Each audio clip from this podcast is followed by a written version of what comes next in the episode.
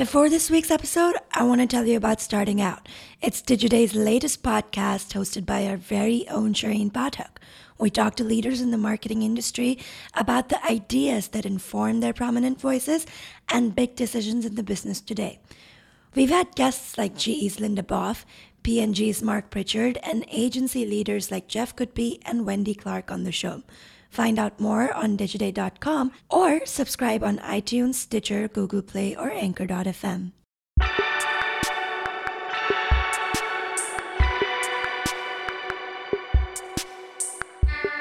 Hello and welcome to Digiday Live, our podcast where we bring you the best sessions from our many summits around the world.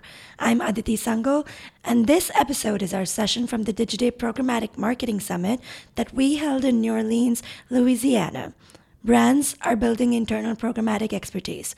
They're becoming smarter about ad tech. Direct consumer brands are changing their marketing tactics, how to market to the right person at the right time, in the right place to make sure the customers and the prospects keep rising.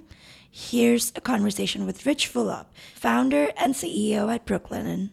For those who do not know, tell the story. Sure. Um, for those of you that don't know, we're based in New York. We're four years old. We're a digitally native home goods company. Uh, started off in the bedding category, recently expanded to the bath category as well.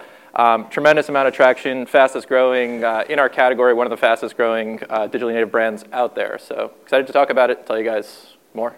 So give me some metrics about, about how big Brooklinen is. Sure. So share. we uh, just crossed into our fourth year, and this stuff's out there. So um, can't give you any numbers for this year, but we're seeing over 100% growth. Um, our last three years have been from single figure mi- uh, millions to over 20 million to over 50 million dollars uh, in revenue. So um, we're fastly approaching our 100 million dollar revenue mark in just about four years. And this is a bootstrap business that my wife and I started um, pretty much in our apartment um, as we were the customers. So um, using a lot of these like multi-touch attribution, uh, marketing strategy has been uh, pretty critical in really building up the business. So for those who aren't like in it, explain what is going on in this DTC category because there are a ton. Any any one of us who has opened up Instagram, sure, is is introduced to a new disruptive sweater startup or sock startup. It could be annoying. Yeah, I know.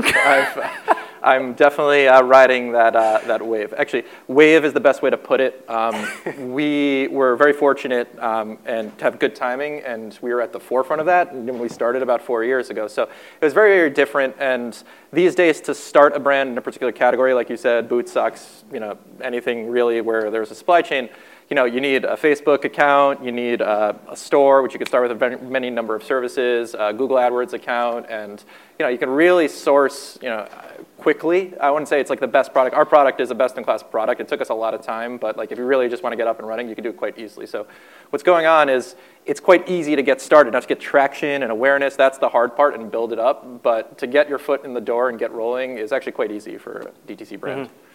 And the idea of DTC, just in general, is you cut out the middleman. Yep. Um, but the new middleman is customer acquisition. Unfortunately, yeah. That's, that's kind of the way it works, and it's a challenge to be as efficient as possible. Um, we have a promise to our customer, and we started off that we don't overcharge. We literally take as little as we can to have a very, very compelling offering. So um, our product um, would comp at five, six hundred dollars for a set of sheet, which we sheets, which we sell at 150 bucks or so to 200 bucks. So um, that is the offering, but the challenge is acquiring customers in that range to serve that up to them. And so uh, that's why we see all of the DTC brands mm-hmm. in in our feeds yep. regularly, right? For sure. Um, so how do you make sure that you're not just in this constant you know, constantly in the customer acquisition game. I mean, because at some point you've got to build. I assume in this area you got to build a brand. You got to build loyalty. Yeah, 100%. So brand building is key. So um, that's something that we're definitely focusing on much more this year as we feel like we've hit an inflection point of, you know, this is quite a big business. We have hundreds of thousands of customers that we see them coming back, you know, to purchase more and more products, which is kind of the cornerstone of the business of a good business is that repeat purchase and having people come back and be engaged with you. So producing content for them, staying engaged, launching new, new products um, is really the key to, to keeping them coming back, which is really a differentiator of somebody that's just like grasping at straws to figure it out. we are really building a long-term relationship with the customers we've already collected over the last four years and built a relationship with. Okay, so a lot of this is coming off the platforms, right? Correct. Okay, so how much is, um, how much of your, your paid marketing is done through Facebook? You know, in the last couple years, it's going down, and I'm sure that's a theme that people have talked about. It's just because there's a lot of traffic saturation on the platform. Uh, I think a lot of brands, from what I hear, um, I talk to a lot of startup CEOs, they are 80%, 75, 80% of their budget goes to Facebook. We're way lower than that. At this point, we're probably 25, 30% of our budget goes to that. Um, last year, it might have been 50%. Um, diversification is the name of the game and key at scale, so you know really every channel plays a different role within the funnel. So you have to know where that place lies and what your allowable costs are within that slot on the funnel. So you know how they feed into each other once you have a lot of things mm-hmm. going on in there. So you're spending less on Facebook this year than you did last year, just because it's, it's, On track this year to be similar, I would say, Okay. but we've opened up new channels as well. So Right. that's really what we're pushing hard to so do. percentage-wise, Percentage-wise, it's, going down. As absolute dollars, it's probably pretty similar. Um, yeah, I'd say it's about similar what it would have been last year. Okay, so what kind of data challenges do you end up having? Yeah, um, same as was mentioned by Jess from Wayfair is, you know, attribution's really tough. And when you, you know, move away from all the digital platforms um, that are more programmatic and you do more brand awareness uh, marketing um, channels such as out of home, television, which you can measure, but it's more difficult, radio, podcast, like there, there are a lot of channels out there way to reach customers. But once you mix it all up and last touch is what all the platforms are reporting, it's really mm-hmm. hard to understand how much weight those other channels are pulling. So that's, you know, you want to open those up and have more diversification and get that brand awareness, but unfortunately, the data doesn't necessarily pull you there. You have to go there because it's not as apparent. So do you have to sometimes, I don't want to say ignore the data, but downplay the data or grade on a curve? Because if I, it was mentioned in the town hall, like if you just keep looking at the data, it, you know, you end up like on this this flashlight app. Yep. I think was it was used. Yeah. Um, yeah, you do. And you have to take a leap of faith also when you open up a new channel, and you have to know what your target CPAs are um, to acquire customers, um, and you also have to know the roadmap to get there. Uh, typically, it's Eh, these marketing channels we found have you know like a what we call the sideways S curve, you know, where it's good and then it gets more expensive, and then once you hit scale and you, they work synergistically with the other channels, then you get a little downward pressure on the CAC, and then it goes back up again. So you have to know understand really how they work in conjunction with other channels. I want to take a quick break here. If you find this session interesting, there's a lot more from our summit that we can tell you about in our event briefing. After every summit, we release these briefings on what's discussed in town halls, working groups, and state sessions. And if you subscribe to Digiday Plus, you can get these briefings too. Digiday Plus is our premium subscription product. And if you subscribe, you get the Digiday magazine, event briefings, exclusive research, and invites to member events. It's only $395 a year, and if you want a 25% discount, here's a code. Enter podcast at checkout. To learn more, visit digiday.com, and you will see the Digiday Plus tab on the menu bar. Now, back to the episode. So you do like um, non-digital channels, like you, Correct. you I, I- I'm sure, I'm sure I've seen your outdoor ads in New York. Yep. Um, but you do, you do outdoor, out of home. Mm-hmm. You do uh, even some radio. We do terrestrial radio, satellite radio, podcasts, um, video. Um, if that's you know TV or YouTube, or you know, we try to be as diverse as we can. Um, if there, you have to have a willingness to test. So if we hear through the grapevine that something is working for another brand or another marketer, we're always have budget allocated to test that channel and see what kind of results we get. Um, if it performs, we want to scale it as fast as possible and you know push budget there. So we have a pretty dynamic budget on that. So what's one that people should uh, be testing right now? What's one that people should be testing? Um, uh, Instagram is very, very key. It's different than Facebook, and we work with a lot of influencers on that channel. It's, it's a different, um, different customer interacts on the other side. Um, for the millennial, consumer, which is largely our customer base, um, Instagram and Instagram videos is a lot like a modern day infomercial really for that customer and you really have to understand how the customer understands that medium really and how they ingest it and create creative and partnerships that really work on that platform. Mm-hmm. So it's very different from the Facebook consumer in terms of age, demographic interest and what they're looking to consume. Is it very different marketing to a millennial consumer than just a normal non-millennial consumer? it, it is, yeah. Um, you know, a lot of our millennial customers not was really they were born in this age now. So display ads they're kind of onto it. So it's there for awareness but like they're not going to click through. So last click attribution on display ad with millennial customer is not really going to work so well.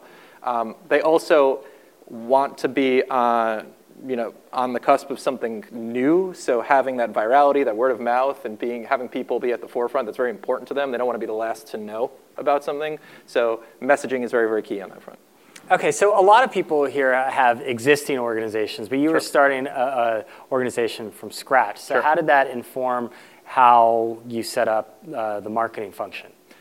Yeah. Because it's um, a core competency of, DTC brands. It's the most core. Yeah, getting in front of customers. Um, you know, somebody told me when we started, you know, you're always going to have com- competitors. People will copy you and copy fast if you're doing well. So you have to be, you know, very quick to react on that front. So um, when we started, before I'm back the clock, it's the easiest channels to enter, to enter and the easiest channels to measure, which are the most obvious. So um, a lot of the platforms that you know we've discussed, you know, are very very easy to enter. So those would be the cleanest attribution, and most of them we measure on a last click basis as well as a first click basis because.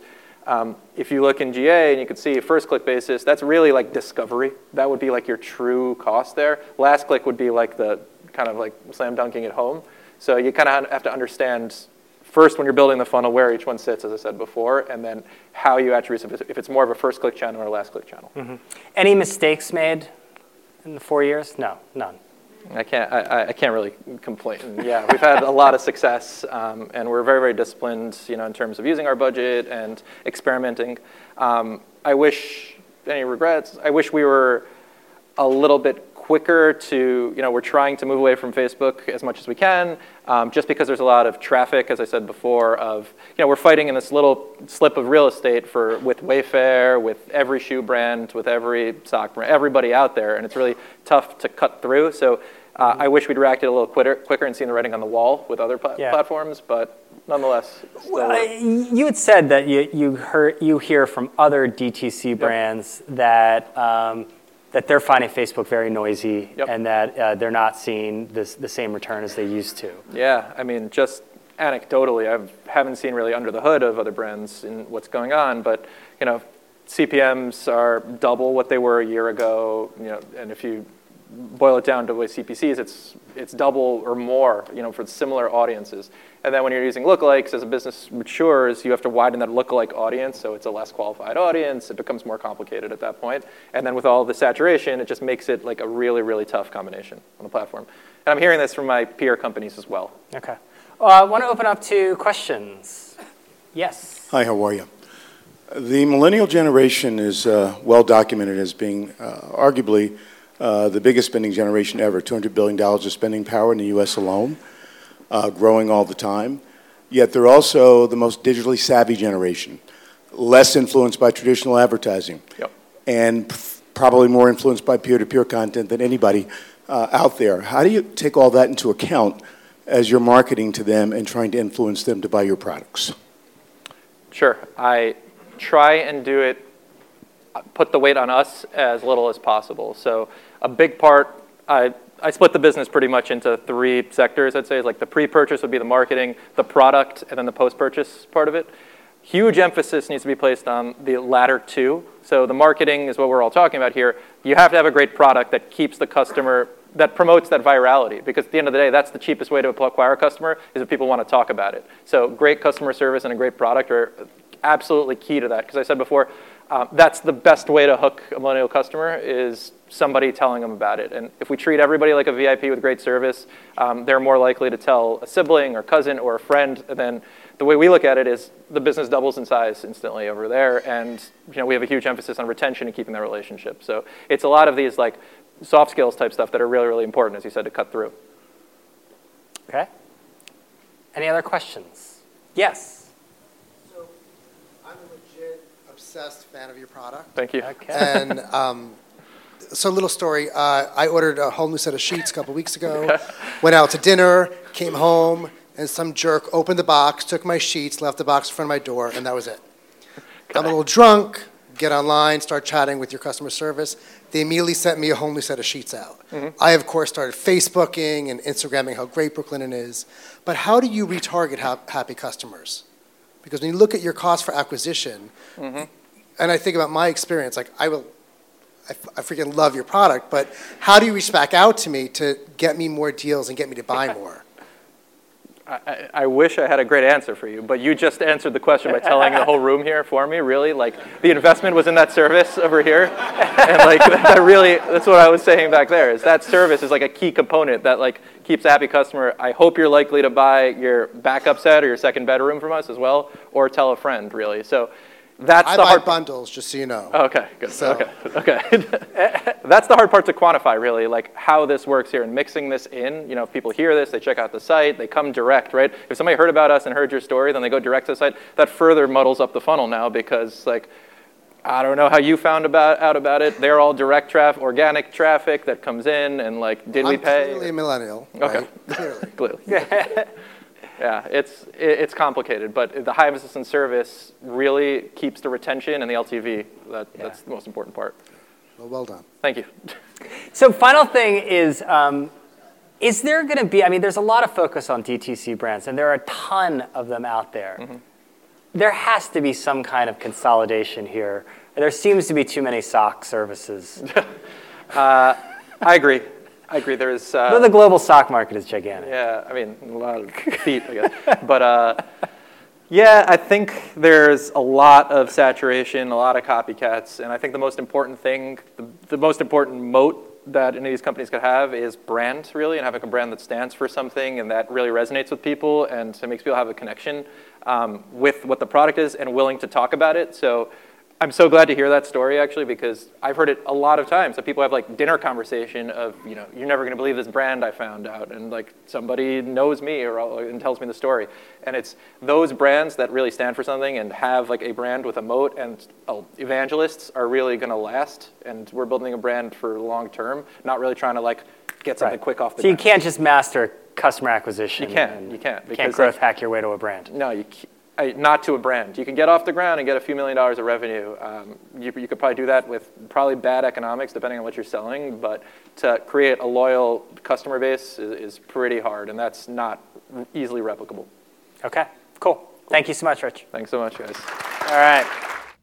That's it for this episode. Thank you for listening. If you liked our show, please subscribe on iTunes, Stitcher, Google Play, and Anchor.fm. And help us share it forward. Leave us a review, give us a five star rating, let me know what you think. Email me at aditi at digiday.com. Thanks again for listening, and stay tuned for the next episode.